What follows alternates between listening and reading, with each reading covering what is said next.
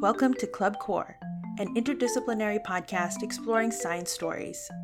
I'm your host, Dr. Angel Kaur, an assistant professor of neuroscience at UNC Asheville. Each episode of this podcast is created by undergraduate students enrolled in one of my courses. So join us as we delve into a variety of topics with one simple goal to get it less wrong. Hey there, I'm Kit, a senior biology major at UNCA. And I'm Taylor, a senior psychology major at UNCA. so, we're going to be talking about the drug ketamine today. We're going to be going over the uses of this drug and many preconceived notions about it, as well as its common medicinal uses, the scientific mechanisms underlying its action, and its abuse, and why it's so interesting. For those of you who don't know much about ketamine, I certainly didn't before doing this project. or only know about it as a drug of abuse, we'll go over the history of the drug. Ketamine is actually an older drug than most people believe. It was first synthesized in 1962 by Dr. Calvin Stevens, professor of chemistry at Wayne State University and a consultant for Pfizer. So, what is Pfizer? It's a large pharmaceutical company that I'm sure everyone has at least heard of. It was designed to be an anesthetic in war times, specifically for use in emergency surgery during the Vietnam War. Today, ketamine is viewed very differently from when it was first created. Personally, my first knowledge of ketamine came from the media. Its growing image is of a drug of abuse. In fact, ketamine abuse has been a major plot point in many TV shows, from South Park to Criminal Minds. With street names such as Special K and Kit Kat, among others, it is clear that many who become addicted to ketamine may be getting in over their heads. Few people outside the medical field even associate ketamine with its original intended uses. Today, ketamine is primarily used as an anesthetic and an analgesic, especially in procedures done on children. So, the drug is used to sedate people and prevent pain responses during operations. Right. However, a study published in IEM by Hu this year showed that ketamine usage by itself may cause adverse respiratory, cardiovascular, and psychomimetic events, which are symptoms that resemble psychotic symptoms like hallucinations. However, using ketamine with another drug like propofol is less likely to cause adverse psychomimetic and adverse cardiovascular events. In the same vein as those analgesic purposes, ketamine has also been used recently for pain management. And I feel like that makes sense given its anesthetic properties. F1000 Research's article by Jonkman in 2017 utilized a meta analysis of 29 different articles to assess the ability of ketamine to help those with chronic pain. Though there have been some studies that disagree, ketamine has been shown to help many people with acute postoperative pain and a few with acute or cancer pain, though not all patients felt this way. So it is an option, but like any drug, the effects depend on the person as well, right? That's very true. Have there been any other uses of ketamine found recently? Yeah, quite a few actually. I found it very interesting that it might be therapeutic for those with neonatal seizures. That's right. So, a study published in Pediatric Neurology by Huntsman this year showed that after use of other drugs, and of course consent from the parents, low doses of ketamine reduced the amount of seizures a newborn baby was having, and a slightly higher dose actually stopped the seizures altogether. Wow. It's always terrifying to hear about an infant with these problems. Did the seizures come back or persist at any point? Even 17 months after the treatment, the infant had not had any more seizures. There have been other discoveries with the therapeutic uses of the drug as well. Right. It has been shown by Chen just this year that ketamine can be used as an antidepressant. That sounds really awesome. Yeah. A study published in the Journal of Affective Disorders tested the standard dose of ketamine versus the low dose of ketamine in 48 patients using MRI data. The study found that, especially in low doses, ketamine has anti suicidal and antidepressant effects. And in another study by Luu that was published in the Journal for Nurse Practitioners this year, found similar results. In treating major depressive disorder, a low dose of ketamine, given intravenously, can start having effects in as little as 40 minutes and can last up to two weeks. For those of you who might have experience with other depression medications, some can take days or even weeks for positive effects to begin. Right. Personally, I think this study is very influential.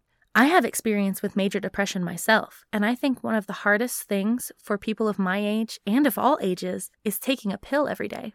I know that taking pills daily has definitely been a struggle for me in the past.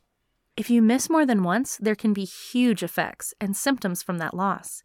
That said, I can only imagine the effects that might come from missing an injection of ketamine or from trying to stop taking it abruptly.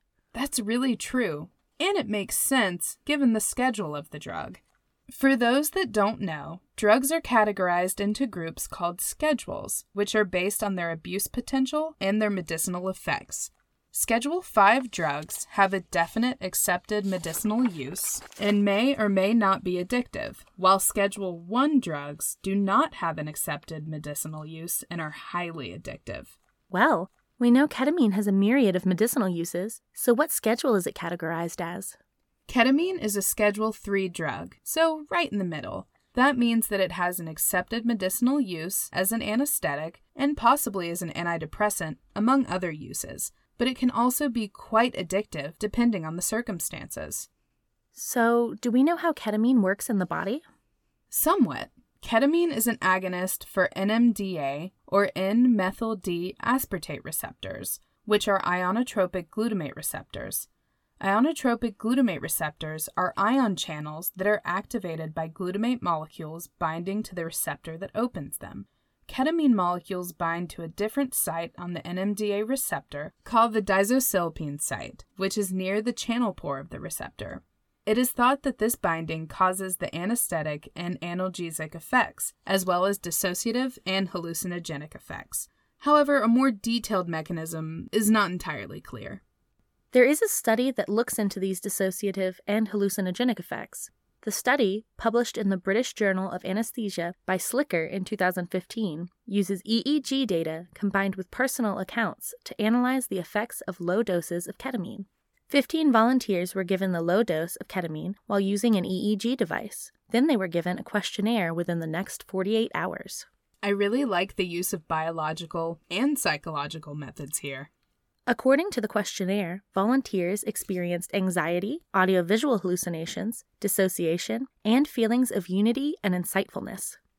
The high density EEG recording showed a reduction in alpha power in the precuneus, which is involved in working memory, motor planning, and visual signaling, and a reduction in alpha power in the temporal parietal junction, which is involved in synthesizing auditory and visual information. This is understandable, since this molecular cause would cause those feelings. That makes sense. So, can ketamine be addictive to the point of causing drug seeking behavior? It is fairly addictive, as you mentioned in its scheduling. Ketamine dependence can develop fairly quickly. The NMDA receptors that you mentioned become overstimulated and develop a lower affinity for the drug, and so a higher dose is required to have the same effects. This makes it addictive and causes drug seeking behaviors in the individual. Are there other changes that aren't behavioral? Yes, of course. At this point, the brain moves from a positive reinforcement circuit to a negative reinforcement circuit. So instead of taking the drug to feel the high, one starts taking the drug just to feel normal again. Additionally, ketamine can be taken via many routes of administration, including oral, inhalation, and intravenous. Its ability to be used intravenously only makes it more addictive, since the high will come on much more quickly using this method. So, why might someone get involved with this drug if it is so addictive? Well, it really depends on the person, to be honest. There are many different reasons for seeking out this type of high. Since it is an analgesic, many people may seek it out for its pain reducing effects, or others may use it to self medicate pre existing conditions, much of the time without even realizing it. Many people who look for this sort of thing have a baseline knowledge of what this drug does, so many times it is just an escape from some pre existing feelings, situations in their lives, or conditions.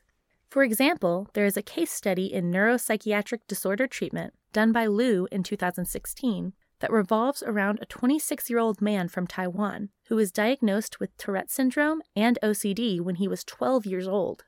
It is unclear if his ketamine use began because of these conditions, but he began abusing ketamine regardless at age 22 via inhalation. over time he increased the dosage he was taking per week from 5 grams to 15 grams. It was at this time he began having symptoms of euphoria, dissociation, and auditory hallucinations. Wow, okay. So I see that there are effects that begin to increase the drug seeking behavior, and some, like auditory hallucinations, are undesirable. For sure. However, when this man in particular ceased taking ketamine, he began experiencing worsened OCD symptoms and a major depressive episode. He had to be hospitalized for a time after that. I could see that, since ketamine in small doses can have antidepressant effects. Heavy ketamine users tend to experience adverse effects to their cognitive processes as well. According to a study by Tang published in Addictive Behaviors this year, 114 participants were experiencing adverse effects to their working memory, episodic memory, executive functioning, recognition memory, and procedural learning when they checked into a residential drug rehabilitation center in Hong Kong. However, after 12 weeks of abstinence from the drug, the participants' cognitive function improved greatly in all areas. That's fantastic. So, Kit, do you think you can explain the molecular biology behind this? Well, I can certainly try. According to a study by Zanos in Molecular Psychiatry in 2018, there are several different biological mechanisms that could be occurring here. Firstly, NMDA receptors could be directly inhibited by ketamine. Ketamine generally blocks excitatory glutamine signals, though it has been shown to increase activity in the prefrontal cortex, which controls cognitive behavior. Secondly, ketamine could be blocking spontaneous NMDA receptors excitatory postsynaptic currents, or EPSCs. This would occur by desuppressing protein synthesis, which is suppressed itself during depression, and that would lead to the firing of neurons. The third mechanism could be inhibition of firing of lateral habenula neurons. These neurons act as a bridge between the forebrain and the midbrain and are shown themselves to inhibit the activity of dopamine neurons, Inhibiting these lateral habenula neurons allows the dopaminergic neurons to fire again. Likely, many of these mechanisms, and more, are working in conjunction with each other. Whew, that's all really complicated. I'm really glad you explained that to me, Kit. So, let's take a minute to talk about the sociological impacts of addiction. In the US, rehabilitation has such a negative connotation, as does mental health in general. According to Tang's study in addictive behaviors this year, abuse of ketamine has gained popularity. It is a drug that can be used for such wonderful medicinal purposes, but at the same time, it can be largely problematic in larger doses. In fact, many of the medicinal uses advise using lower dosages for better effects. It is really important to understand the mechanisms of this drug, as well as the good and bad things that go along with it, and it is also important to understand addiction and its complexities. There are so many contributing social and biological factors to addiction that we need to start being aware of, such as family life, resource availability, and genetic predisposition to addiction. This may help us understand those that suffer from this and all addictions, and this might really help to decrease the negative stigma associated with rehab and help a lot of people and their loved ones. That is really true. So, Taylor, what do you think? Should ketamine still be considered a Schedule 3 drug? Well, given everything we've talked about, I do. And given its addictive nature and its myriad of medicinal uses, I think that this drug actually is scheduled appropriately. Schedule 3 is reserved for drugs who have accepted medicinal uses, which ketamine does, but it is also clearly too addictive to be considered a lower level substance. I definitely agree with you on that. Well, thanks for tuning in, guys. I hope this has been an informative and interesting look into ketamine. Bye. Bye. Thanks for listening. Club Core is produced by a multidisciplinary team of students at UNC Asheville, with sound engineering support by undergraduate Kat Sawyer. Jessica Fox, a UNCA graduate, wrote our theme music. Special thanks to the UNCA Video Production and Media Design Lab for their help with this project. And thank you for listening. You can find show notes, including episode credits and links to the research discussed in this episode at clubcore.com slash episodes. If you like this episode, please share, subscribe, and review. And if you have a question you'd like us to explore, drop us a line. You can find me, Angel Kaur, on all the socials at Club Core. We'd love to tell your science stories so we can all get it less wrong. Until next time.